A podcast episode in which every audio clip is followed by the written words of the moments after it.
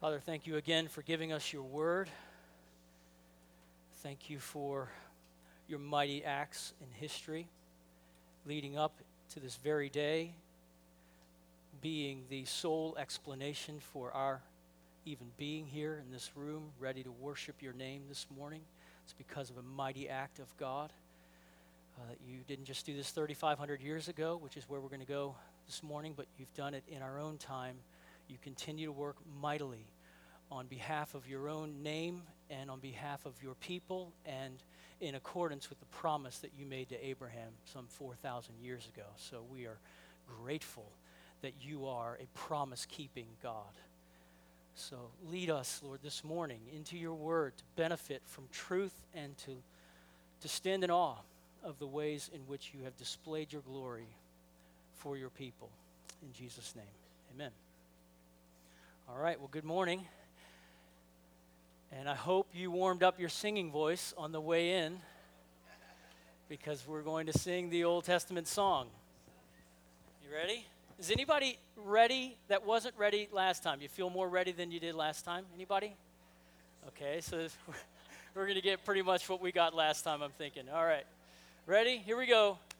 Creation, patriarch, Exodus, kingdom, exile, return, silent. Names Adam, Abraham, Moses, Joshua, Samson, David, Daniel, Ezra, Pharisees. Good. That's great. Okay. I saw a lot of lips not moving. I don't know if it's because you're shy and don't want to sing in front of others or because you haven't done your due diligence on learning the Otihoke. Yes. In any case, I obviously am convinced that the song does us much good. If, if nothing else, it humbles us to sing a song like the Otihoke. Uh, all right, well, let's get started this morning. This quote from Dillard Longman will prepare us, I think, and kind of set, set the stage. The greatest act of salvation in the Old Testament was not the Exodus alone the Exodus was just one half of a great redemptive complex. God had not promised his people only that he would redeem them from bondage, but also that he would give them the land he promised to the fathers as their inheritance. The great work of redemption from bondage in Egypt cannot be separated from the inheritance of land that God had promised. The book of Joshua takes us into that inheritance. It describes the conquest and distribution of the land. So the conquest period in Old Testament history takes place roughly around 1400 BC, and it's described in the book of Joshua. Now, the previous era, the era of the Exodus, is described in the Bible between the books of Exodus through Leviticus and Numbers and Deuteronomy. So that's where we get this. If we want to go into Scripture and read the stories that took place in the period of the Exodus, you don't just read Exodus. You read Leviticus, Numbers, and Deuteronomy as well. That's all taking place in that same period of time. And then when we get to Joshua, now we're moving into the promised land. we're in a different era. And this is, this is, I think, growing up, my favorite story. And I actually brought, I found and brought this book, which is the Bible Time Stories series, and this is Joshua. This was my favorite listening activity at my house growing up, and it's, of course, told by the greatest narrator, maybe in human history, Burl Ives. and I used to go into the den, and uh, the record player was there and the tape, and I would put in my old Burl Ives tape, and he would tell me this story probably over a hundred times. I listened to the story so many times. Matter of fact, my, my parents let me recite this little book in front of the church at one of our church events because I loved this story. And I would just stare at these pictures. And I can even, as I was looking at these pictures this week, just remembering the way I felt as a little boy, like just standing in awe of those walls crumbling. Just amazing, an amazing story. And, and this series, I don't think it's still in print anymore. But they've got the Esther story, David, Daniel, Jonah, Noah, creation, Saul, Joshua, the first Christmas. But this one, clearly, if you looked at all the booklets, is the most worn out book I've got from my childhood. And I, I love this story, and it's a, it's a powerful story of God's mighty acts on behalf of his people. I think to get a better appreciation for the story of the conquest of God's people into the promised land. We have to go back to the Exodus and grab a thread, and we're going to move forward with that. So let's back up just for a moment and do from Exodus to the border of Canaan. So, so Israel is led out by Moses out of the bondage in Egypt, and they're led through the Red Sea. Remember this? And then they're, read, they're led to Mount Sinai. And at Mount Sinai, the law is given. And that's pretty commonly known. When we think kind of free association, I say Sinai, you say law, or you say Ten Commandments. That's very well known. But w- what is maybe less appreciated is that at Sinai, not only was the law given, but this is, if you want to remember an acronym, anybody know PTL? Is that PTL? Praise the Lord. Right? Well, PTL works as an acronym for what happened also at Sinai. Because P is, there were instructions given about the priesthood. So if you're wondering when that was formalized in the nation of Israel, the priesthood, the Levites, Aaron and his sons were called into priestly ministry, and those instructions came at Sinai. So there's the P of PTL. And the next is the tabernacle. Instructions were given about the assembly, the construction of the tabernacle around which the people's worship would center. And then the, the L is the law. So at Sinai, we get instructions for the priesthood, we get instructions for the building and construction and worship of God's people at the tabernacle, and we get the law. All of that is taking place uh, here at Mount Sinai. It might be good, matter of fact, to go back if you still have your notes from the first week. And next to Exodus, when you have creation, patriarch, Exodus, conquest, judges, kingdom, exile, return, silence, next to Exodus to write PTL, priesthood, tabernacle, law, because that's all taking place. You just want to locate where did all this happen. Obviously, the temple is not constructed yet. They don't have any land to build a, a giant edifice on. So they build a tabernacle. The, the, the temple's not going to be built for roughly 500 more years. That is going to be built by, anybody know? Solomon, who was a, what was his office in Israel? King. So he can't be building that. This can't be happening in this period because we haven't gotten to kingdom yet. We haven't even gotten to judges yet. So that's why, again, the nine eras of Old Testament history, it's helpful to think. It can't be the temple yet. Solomon's not, Solomon is not active. He's not, he's not alive. All right, so tabernacle instituted, God's place comes to God's people. Remember the overarching story of the whole Bible. God is bringing his people into his place under his rule. That's what's happening. Now, what does the tabernacle have to do with God bringing his people into his place? Turn, if you will, to Exodus. We're going to turn a lot of places, so uh, lick your fingers and get them moist. We're going to be going all over the place uh, Exodus chapter 29.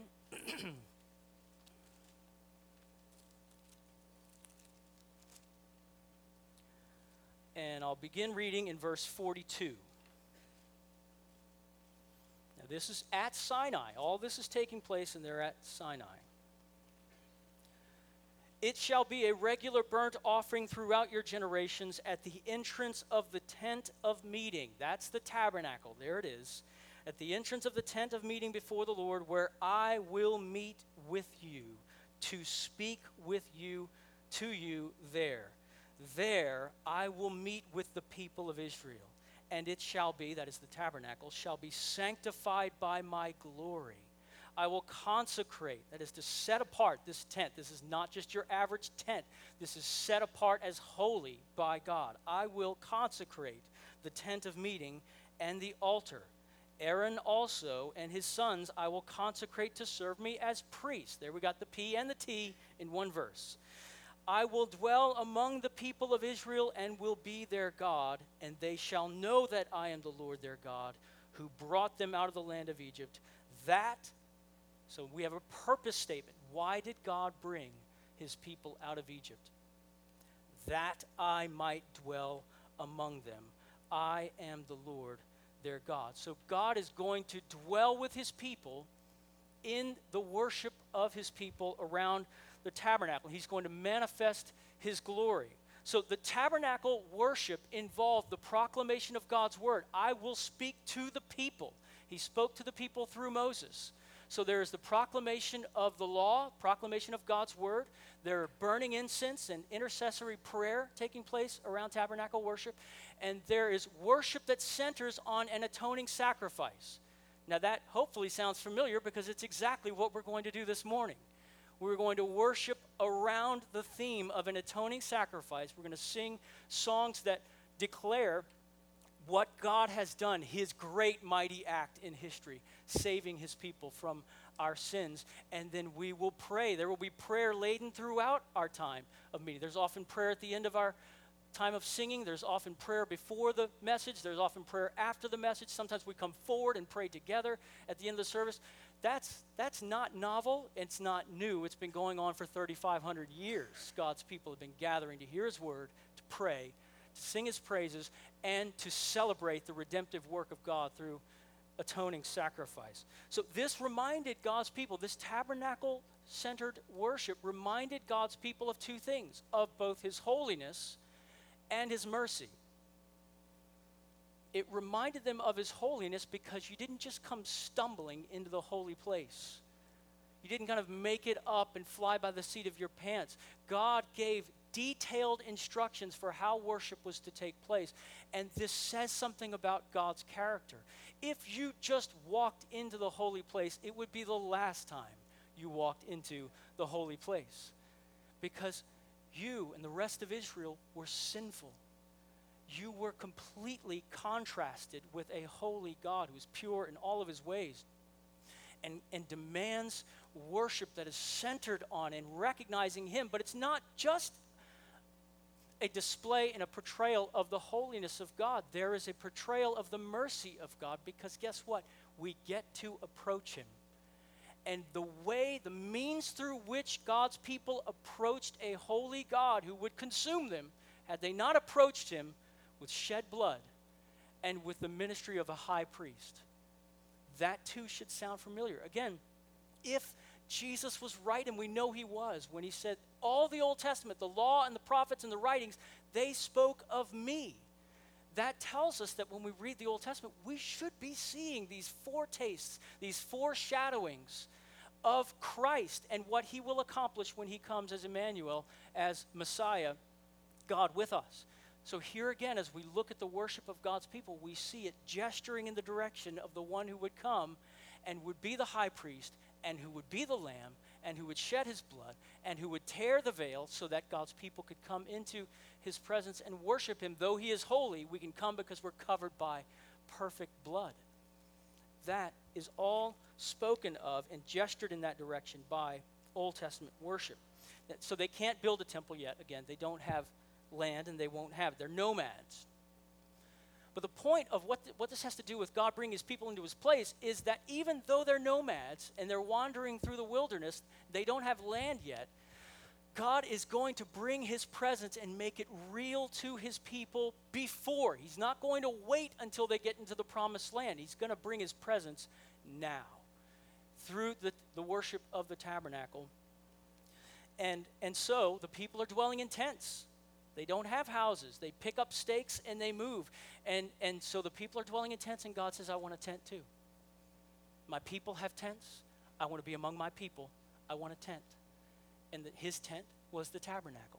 And, and when Israel moved, everybody picked up their stakes. They picked up the stakes of their tent, they picked up the stakes of God's tent, and they moved. And then they stopped to give rest to the people, to let the animals graze, et cetera, et cetera. And when they stopped, they all built their tents back up and God said, I want my tent right in the geographic center of the 12 tribes of Israel. So you would just see tents sprawling across the place, million people or so or more. You would just see tents as far as the eye could see. And if you could zoom out, you would see right in the center of Israel's tents was God's tent. He said, I want to be in the middle of my people. We have these promises in the New Testament where two or three are gathered. There I am, right in the midst of them. That has been true of God's people since the Old Testament. He said, When you put your tents down, when you stay for the night, guess where I am? Right in the center of my people. I travel with my people, marking them by his presence. 2 Samuel chapter 7, if you can get there, tells this story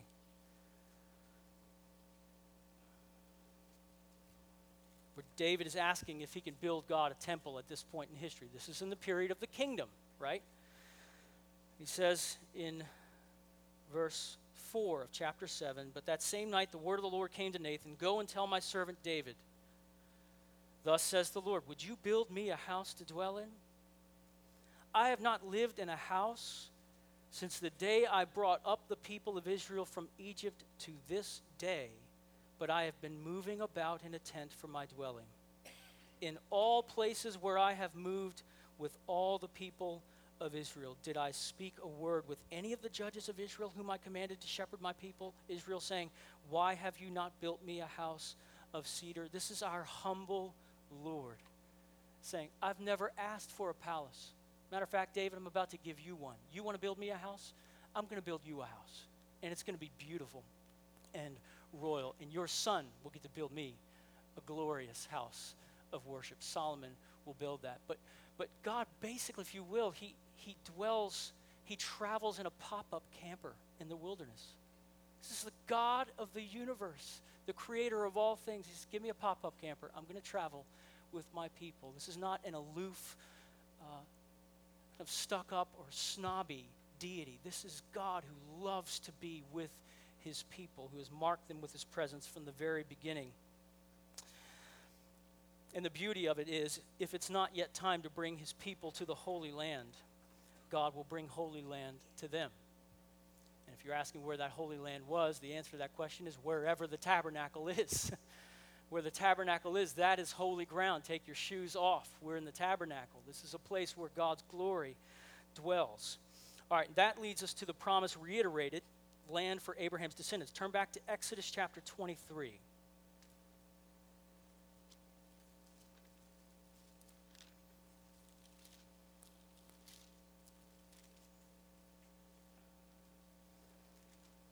In Exodus 23, Again, we are at Sinai. The law has been given just a few chapters ago in chapter 20.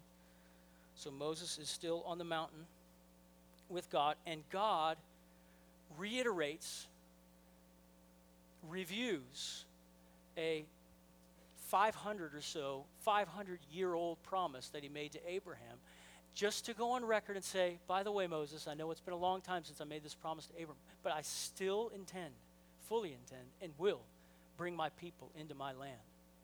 And he reiterates these promises. Verse 20 of chapter 23 Behold, I send an angel before you to guard you on the way and bring you to the place that I have prepared. Pay careful attention to him and obey his voice, this angel, right? Do not rebel against him, for he will not pardon your transgression, for my name is in him. But if you carefully obey his voice, and do all that I say, then I will be an enemy to your enemies. Wow. And an adversary to your adversaries. When my angel goes before you, this angel is going to go before his people into the promised land. This is a great promise. Remember this. When my angel goes before you and brings you to the Amorites and the Hittites and the Perizzites and the Canaanites, the Hivites and the Jebusites, and I blot them out you shall not bow down to their gods, nor serve them, nor do as they do, but you shall utterly overthrow them and break their pillars in pieces.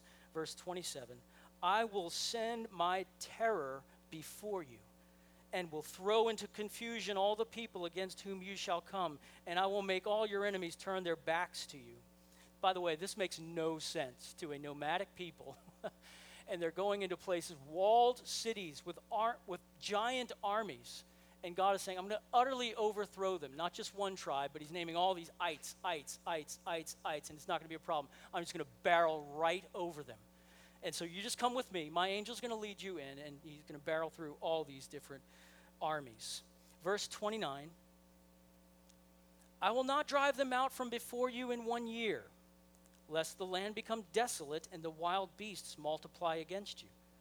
Little by little I will drive them out from before you until you have increased and possess the land. In verse 32, you shall make no covenant with them and their gods. That is, when you dwell in the land. They shall not dwell in your land lest they make you sin against me. This explains why, when they're going into these different lands, he says, utterly wipe them out, all of them, because God is jealous for his name and for his worship. And he says, if you go, you're going to live in that prosperous land and you're going to be tempted because your neighbors are going to say, guess what? We had a fruitful crop this year. We worship Baal. And you're going to say, huh, maybe I can add a little Baal to my worship and I'll be able to also grow a fruitful crop or whatever it is. And he says, I don't want that to happen. So you wipe out the people completely. So that's what he's saying here. Lest they make you sin against me, for if you serve their gods, it will surely be a snare to you. Now, ironically, while God is speaking to Moses on Mount Sinai about the promised land they're going to go into and speaking about their worship being focused only on God and not making any other gods, guess what the people of Israel are doing at the base of Mount Sinai? They are melting their earrings and their bracelets, and they are forming a golden calf. Now, Moses doesn't know that, but do you think God does? Yes. Do you see the grace of God? He knows what's going on at the foot of Mount Sinai, and yet he's still making promises about land, about inheritance, and he's still urging them and exhorting them to worship him and him alone, not other gods. And so we see, again, this familiar pattern. We've seen it many times by this point. It's locked in place. The pattern is God is good to his people. Right? We could go back and reiterate all the places where this has happened. God is good to his people. His people are inclined to idolatry. And then God comes in judgment and in mercy to reclaim his people. Now let's fast forward Exodus, Numbers, and Deuteronomy. So you come to the end of the book of Exodus, and what do you find in the last chapter of Exodus? You find three things the priests are ready to do ministry, two, the tabernacle is ready for worship and sacrifices of God's people. It might not have blood on it yet, but it's going to, and it's going to have a lot pretty soon. So it's ready for action. And three, God's glory dwells among the people. Now, what's happening in Leviticus? Leviticus, if you're trying to think of uh, references, remembering what Leviticus is doing, think of the Levitical priesthood. Leviticus is talking about the Levitical priests, the priests of Levi, the priests under Aaron. And so it is totally taken up with describing what the priests are supposed to do, how the sacrifices are supposed to be offered, laws, and those kinds of things. So that's what Leviticus is talking about. it's basically descriptive, not so much a narration of stories and events. And then Numbers picks back up in the story and the narration of life in Israel. And one way to remember the, the really bad part of Numbers is to remember Numbers 13 the number 13 is regarded in many places as a sort of omen. Well, Numbers 13 is a really dark moment for Israel because that's when they say, God says, Go into the promised land and I'm going to lead the way and I'm going to conquer the peoples for you. And they say, Yes, that's great. And they send in these spies. And we know this story, right? And the spies come back, and only two of those spies think God is big enough to take over Jericho. The rest of them say the people are really big, the walls are really big. I don't think we can do this. The time isn't right. Let's not do this. And so they vote in unbelief. They vote against God in that moment. And God says, You're not going to believe me? Back to the wilderness you go and that entire generation of unbelieving Israelites dies in the wilderness. And once the last person who disbelieved the promise of God drops dead in the wilderness outside of Canaan land, and Joshua and Caleb are the only ones that are still alive, God comes back to his people and says, Let's make Joshua the leader and let's go in. You know, Numbers 13 is not going to happen again. This time we're going into the promised land. Numbers 27, Joshua's named the new leader who will take Israel into Canaan. And Deuteronomy is, is basically a record of three sermons that Moses preached at the very end of his life. These are the last sermons, recorded speeches that Moses gave to the people. This is a deja vu moment. Here they are at the threshold of the promised land, and Moses exhorts them. And that exhortation is found in the whole book of Deuteronomy. You read Moses' sermons in Deuteronomy as they stood across the Jordan preparing to enter the promised land, which brings us to the promised land. Turn to Joshua chapter 1.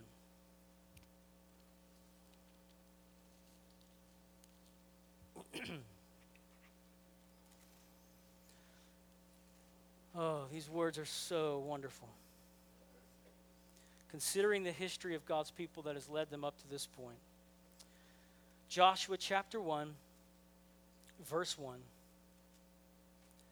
After the death of Moses, the servant of the Lord, the Lord said to Joshua the son of Nun, Moses' assistant, Moses, my servant, is dead. Now therefore arise, go over this Jordan, you and all this people, into the land that I am giving to them, to the people of Israel. Every place that the sole of your foot will tread upon, I have given to you, just as I promised to Moses. So believe me this time. I promised this to Moses. Moses is dead. You, Joshua, believe me. Every place your foot treads, I'm going to give you. Verse 5 No man shall be able to stand before you all the days of your life. Just as I was with Moses, so I will be with you. I will not leave you or forsake you. Be strong and courageous, for you shall cause this people to inherit the land that I swore to their fathers some 500 years ago to give them. Only be strong and very courageous. Be careful to do all according to all the law that Moses my servant commanded you.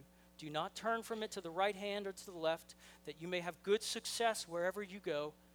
This book of the law shall not depart from your mouth, but you shall meditate on it day and night, so that you may be careful to do according to all that is written in it. What is the book of the law? Genesis, Exodus, Leviticus, Numbers, and Deuteronomy, the first five books of the Old Testament. He says, Don't forget the first five books of the Old Testament. It's going to keep you faithful. For then you will make your way prosperous, and then you will have good success. Have I not commanded you? Be strong and courageous. Do not be frightened, and do not be dismayed, for the Lord your God is with you wherever you go. And so, from the very beginning of this new section of Scripture, right after the Pentateuch, the first five books of the Bible, you'll note the transition from the first section of the Bible to the second section of the Old Testament are both marked by an introductory word about the power of God's Word. The life giving, life sustaining power of God's Word. How did the Pentateuch begin? What does God do with His Word? He creates the world in Genesis chapter 1 with His Word. What does he do once we're finished with the Pentateuch and the books of the law are behind us and we're moving into Joshua and beyond? The very opening words of the book of Joshua are You're going to need my word in order to ensure the faithfulness of God's people. This is going to give you success. You hold on to this book of the law and you will prosper. You keep to my covenant. You follow the path of righteousness. I've told you the way of blessing. Follow this way, and all will be well. Don't follow this way, and all will not be well.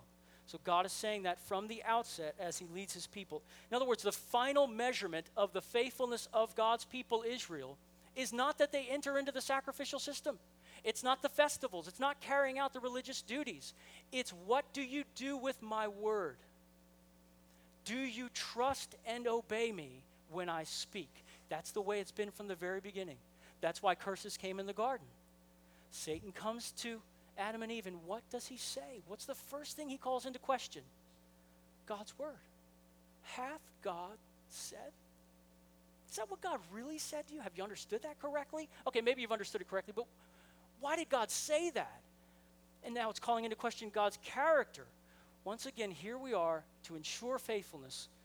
God tells Joshua, Hold on to my word. And so Joshua holds God's word before the people and says, This is the path of blessing from God. And they speak as though they have complete amnesia to the history of what they had gone through in the wilderness. Sure, yeah, we'll do all that. We will totally keep the law. That's fine. Yeah, let's go. Can we, can we go in the promised land? We'll keep the law. Yeah, that's fine. Look at Joshua 1 13 and 17. The Lord your God is providing you a place of rest and will give you this land. They, they answer, Joshua, just as we obeyed Moses in all things, so we will obey you. I can almost hear him saying, Is that supposed to make me feel good?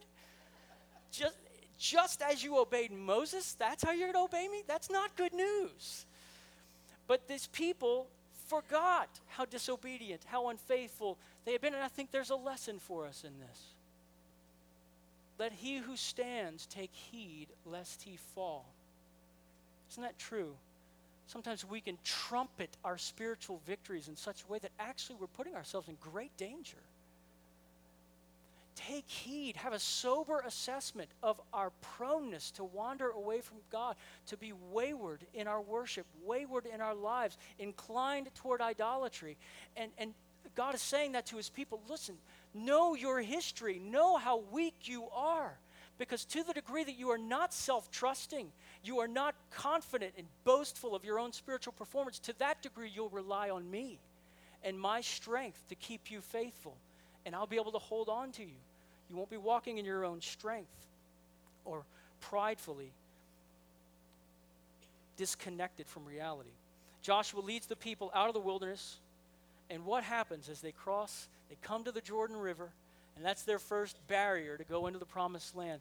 And hearkening back to what God did with Moses, God, God tells Joshua in the opening chapter, just as I was with Moses, so I will be with you. And the proof of it, the river parts the Jordan River miraculously opens up before them and they cross over on dry land. Now, the new generation of Israelites had not been circumcised.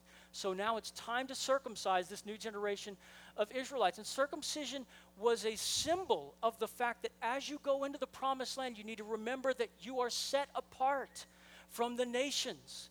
You are not like them. You are my holy people, and I am jealous for your worship.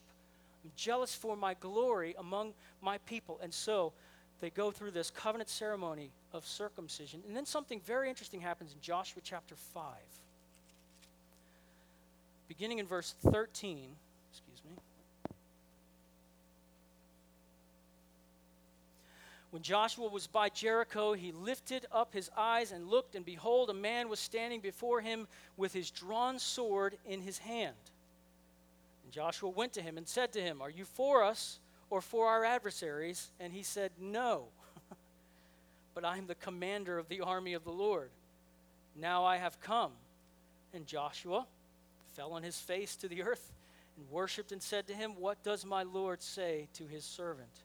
And the commander of the Lord's army said to Joshua, Take off your sandals from your feet, for the place where you are standing is holy. And of course, Joshua did so. He was a wise man in that moment. Now, the last time that we saw an angel standing on the threshold of Holy Land with a sword in his hand was where? Eden. What had just happened? God's people had been unfaithful. They were driven out of the land out of God's place. His people were in his place under his rule, and then they sinned and turned on God, and they're ejected from God's place. And there's an angel standing there with a flaming sword. You can't come back in here. This is God's holy place. Now we see an angel standing at the threshold of the promised land, but this angel is not barring access. He's going to lead the people into the promised land. This is the angel spoken about to Moses in Exodus 23. My angel will go before you into the land. This angel is carrying a sword so that he can bring the people into the land, not so he can keep a sinful people out of the land. This is a much different situation. Now, why, when Josh, Joshua gives him these two options, okay, you're either for us or against us, that seems pretty clear. You only got two options. You're either for us or against us, and the angel says, no. I don't like either one of your options. Uh, are you with us? Are you standing with us? Well, Joshua is a leader, there's no doubt about that, but he needs to be clear on the fact that God isn't on Joshua's side. Uh, Joshua doesn't have a side with his name on it. He's not that big, he's not at that pay grade. And this angel is serving notice. Actually, let me introduce myself. I'm the commander of the Lord's army. I'm the captain of the host, and this sword isn't just a token symbol of authority. I'm going to use this thing. I'm going to use this thing to get God's people into God's place, and you're going to be following me. I'm not with you. Actually, you're going to be joining me. I'm leading the people into God's place. and so, Joshua's response is appropriate. He falls at the feet of this angelic messenger and worships. And it's interesting when he falls at the feet of this angel and begins to worship, the angel doesn't stop him, which I think gives us a signal of who this angel is. Some scholars believe this is a theophany. We talked about theophany a few weeks ago, where it's a visible manifestation of the invisible God. So the burning bush is a theophany, and the smoking torch that passes through the pieces was a theophany. But many scholars believe this is a Christophany. This is a revealing of the pre incarnate Christ. Christ himself with a sword in his hand in the Old Testament, about to lead God's people into his place. And that brings us to Joshua chapter 6. I think the fear that the people in Jericho are feeling has everything to do with the captain of the Lord's army standing with the sword. Look at Joshua chapter 6, verse 1 and 2. Now, Jericho was shut up inside and outside because of the people of Israel. That's a way of saying all the bolts were locked, the doors were closed, they're shut up inside out. There's no activity in all of the walls of Jericho because of the people of Israel. None went in None went out and none came in. And the Lord said to Joshua, See, I have given Jericho into your hand with its king and its mighty men of valor. Now, why are these people so afraid of nomads outside the gigantic walls of Jericho? Rahab knows, and she's going to give us an in. Turn back to Joshua chapter 2. Rahab knows why they're so afraid. Chapter 2, verse 8. These spies sneak in. They're brought in by this woman named Rahab who says, Come on inside. I know who you are. I know why you're here. Come on, sneak on inside and let's talk. She lets them in. Before the men lay down, she came to them on the roof and said to the men, I know that the Lord has given you the land. it's amazing. And that the fear of you has fallen upon us, and that all the inhabitants of the land melt away before you. For we have heard how the Lord dried up the water of the Red Sea before you when you came out of Egypt, and what you did to the two kings of the Amorites who were beyond the Jordan. That doesn't sound like a good day, does it? To Sihon and Og, whom you devoted to destruction. And as soon as we heard it, our hearts melted. That is all of Jericho. And there was no spirit left in any man because of you, for the Lord your God he is God in the heavens above and on the earth beneath. Three interesting things about this woman, Rahab. One, she's a pagan harlot who plays a key role in the overthrow of Jericho. This very speech heartens God's people. It helps them remember the moment when God said to Moses, I will send my terror before you. Right? So she's part of this heartening uh, of Israel. Number two, she's a foretaste of the purpose of God to save not only Jews but Gentiles. She is living proof that God intends to save people from all nations. There are these moments throughout redemptive history in the Old Testament where you find out Gentiles are going to get included. They're getting included already, and more of them, lots more of them, are going to get included when the new Joshua comes. Number three, I don't think it's salmon, I think it would be Salmon, but Salmon and Rahab have, what an understatement, have really important children. You can flip over to Matthew chapter 1 to find out who that's going to be.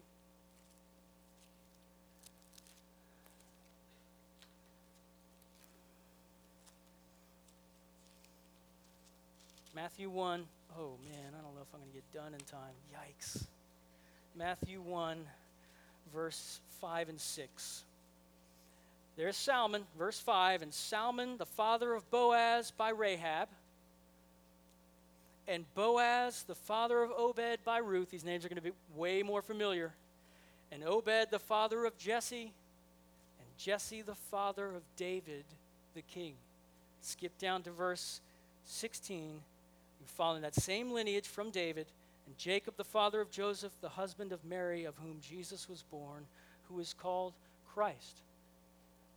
Now, in a, just a matter of days, every human being in Jericho will be dead.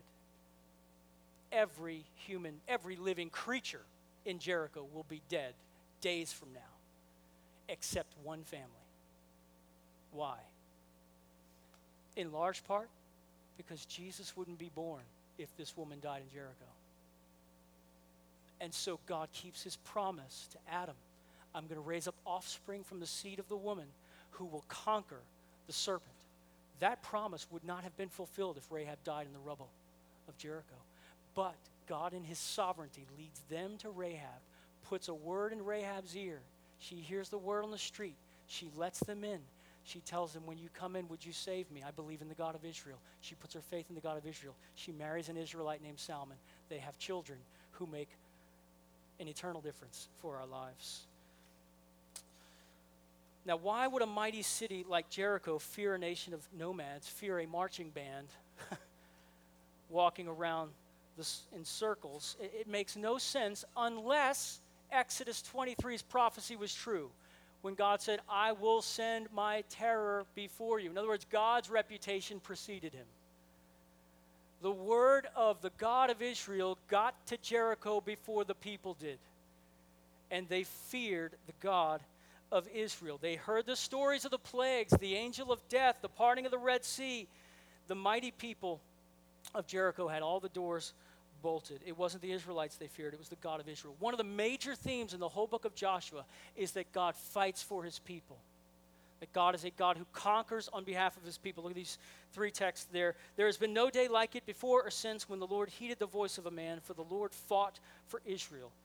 And Joshua captured all these kings and their land at one time because the Lord God of Israel fought for Israel. And you have seen all that the Lord your God has done to all these nations for your sake, for it is the Lord your God who has fought for you. This quote from Dale Ralph Davis. As soon as Yahweh brings Israel through the Jordan into Canaan, he commands Joshua to circumcise a generation of men who form the cream of Israel's army. A bit of heaven's gall, it seems, even if the enemy is intimidated. Anyone with a bit of memory knows what can happen to people whose fighting men have been rendered helpless during recovery from such surgery.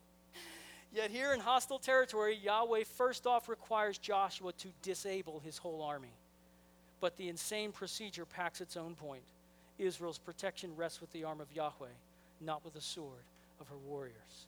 So the conquest of Jericho is not a 50 50 cooperative effort. The nation walks in circles, and God brings the walls down.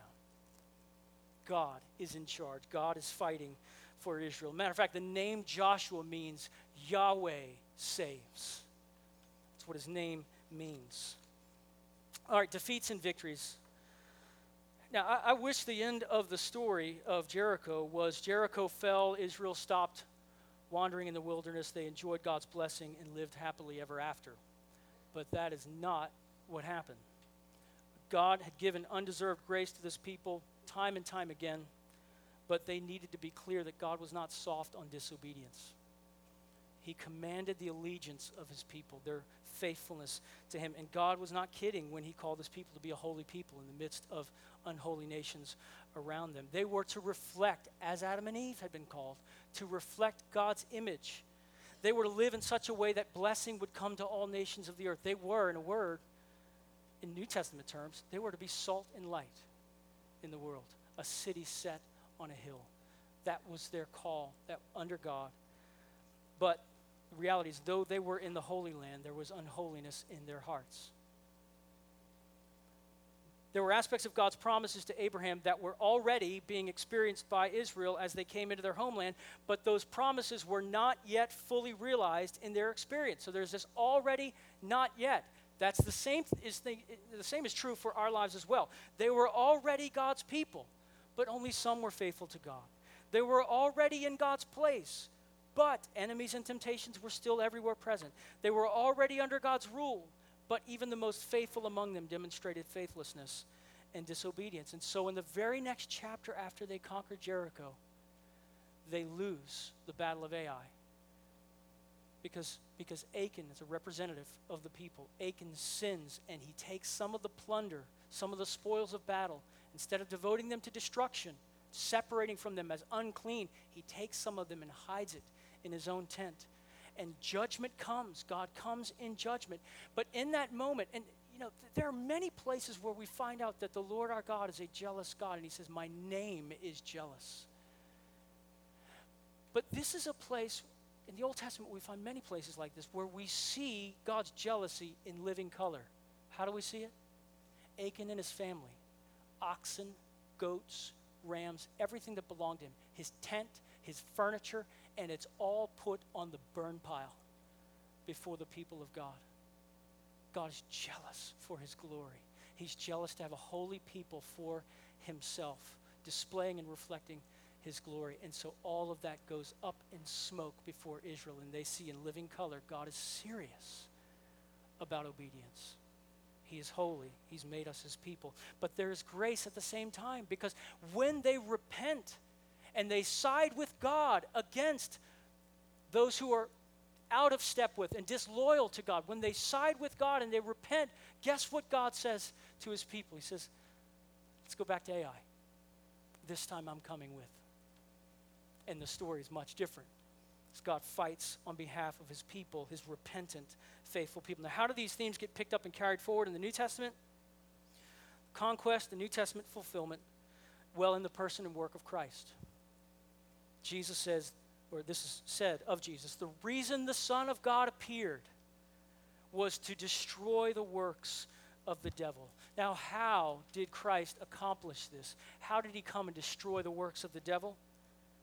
Colossians 2:13 and you who were dead in your trespasses and the uncircumcision of your flesh, God made alive together with him, having forgiven all our trespasses by canceling the record of debt that stood against us with its legal demands. This he set aside, nailing it to the cross. What else did you do on the cross? This is, this is fascinating. Christ, while he was on the cross, was disarming the rulers and authorities and put them. This is the irony of the wisdom of God. Jesus is at open shame, naked. And what is he doing in his nakedness? He is exposing and shaming his enemies and put them to open shame by triumphing over them in him. He said, It is finished. What was finished? The just wrath of God against your sins and my sins, that was finished the bondage of sin, slavery to Satan, that was finished by Christ on the cross. Death's ability to talk smack to God's people, to get in our heads and give, give us fear. Not that it doesn't give us fear, but there's no cause for believers to fear because of what Christ has accomplished. He's taken the sting of death away by rising from the dead. Mark Dever says, having led this conquest, Joshua was a type of Jesus Christ, our great captain who has conquered not a passing earthly kingdom, but sin and sin's horrible offspring, death. the already not yet in our own experience. So, this also is a parallel from what we saw in the people of Israel in the time of the conquest. There is something in our experience like Israel in the conquest period. We have our Jericho moments, don't we? We have our Ai moments as well. Isn't that true? We have our moments where we feel the strength of God and we're swinging the sword in battle and believing God against the circumstances of our lives and saying, God, thank you for grace and feeling the wind of His grace in our sails. And then there are these moments where, in our pride, we are laid low, we are humbled, we are defeated. We see our own sin. If we say we have no sin, we deceive ourselves and the truth is not in us. Hebrews 12 talks about sin which easily entangles us.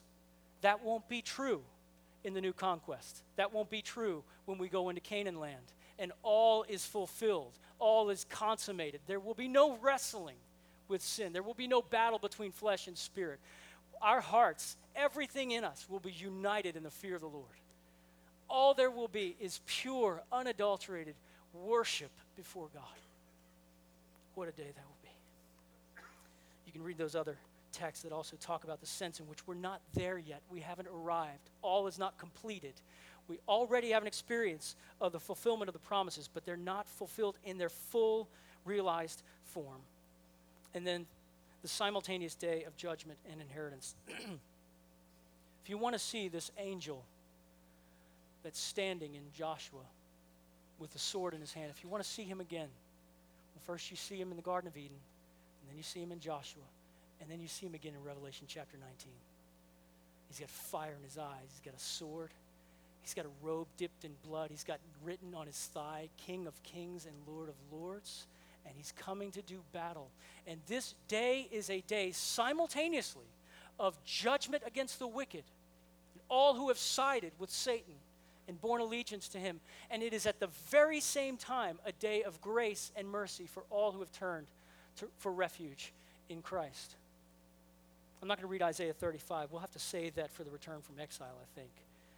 Just as Joshua and the people were to remove every shred of evidence that paganism ever reigned in Canaan, so every shred of earthly resistance to God's reign will crumble on the day of judgment when the new Joshua comes in all his glory. The earth will also it will be burned clean and then renewed. God will be exalted through an act of judgment and salvation. His glorious justice will come against men like those who have imitated the pride of pagan Jericho. His glorious mercy will rescue all who, like Rahab the harlot, have repented and trusted in God. The point, I think, of this period is to be reminded that God never intended to simply bring his people out of bondage and leave us. That is not the end of the redemptive story. He is bringing us out to bring us in to the promised land. We have been brought out of bondage to slavery so that we might be brought at the end of the day to heaven itself, to the New Jerusalem, to Canaan land, to the land of milk and honey, to the land of prosperity and righteousness and peace and joy unspeakable and full of glory. The entire New Jerusalem will be the shape of the most holy place in the tabernacle. It's a cube. The only other cube in the Bible, apart from the New Jerusalem, is the holy place, the most holy place. And so that will signal to us this entire space. The earth is indeed full of the knowledge of the glory of the Lord as the water covers the sea. There will be no veil in heaven. God's people will leave this Egypt and worship him in the splendor of holiness. Because of the victory of the new and greater Joshua, God's people will be in his place under his rule and blessing forever. And these words, which form the climax of the book of Joshua, will be fully experienced on that day. Oh, listen to this in light of what's to come. Thus the Lord gave to Israel as his people all the land that he swore to give to their fathers. And they took possession of it, and they settled there.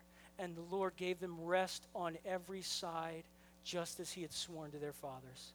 Not one of all their enemies had withstood them, for the Lord had given all their enemies into their hands. Not one word of all the good promises that the Lord had made to the house of Israel had failed. All came to pass. Let's pray. Lord, we, we look forward to saying those words in the city of Zion. Not one word of all the good promises that the Lord made to the house of Israel have failed. They have all come to pass. Come, Lord, we pray. In Jesus' name, amen. Next week, Judges.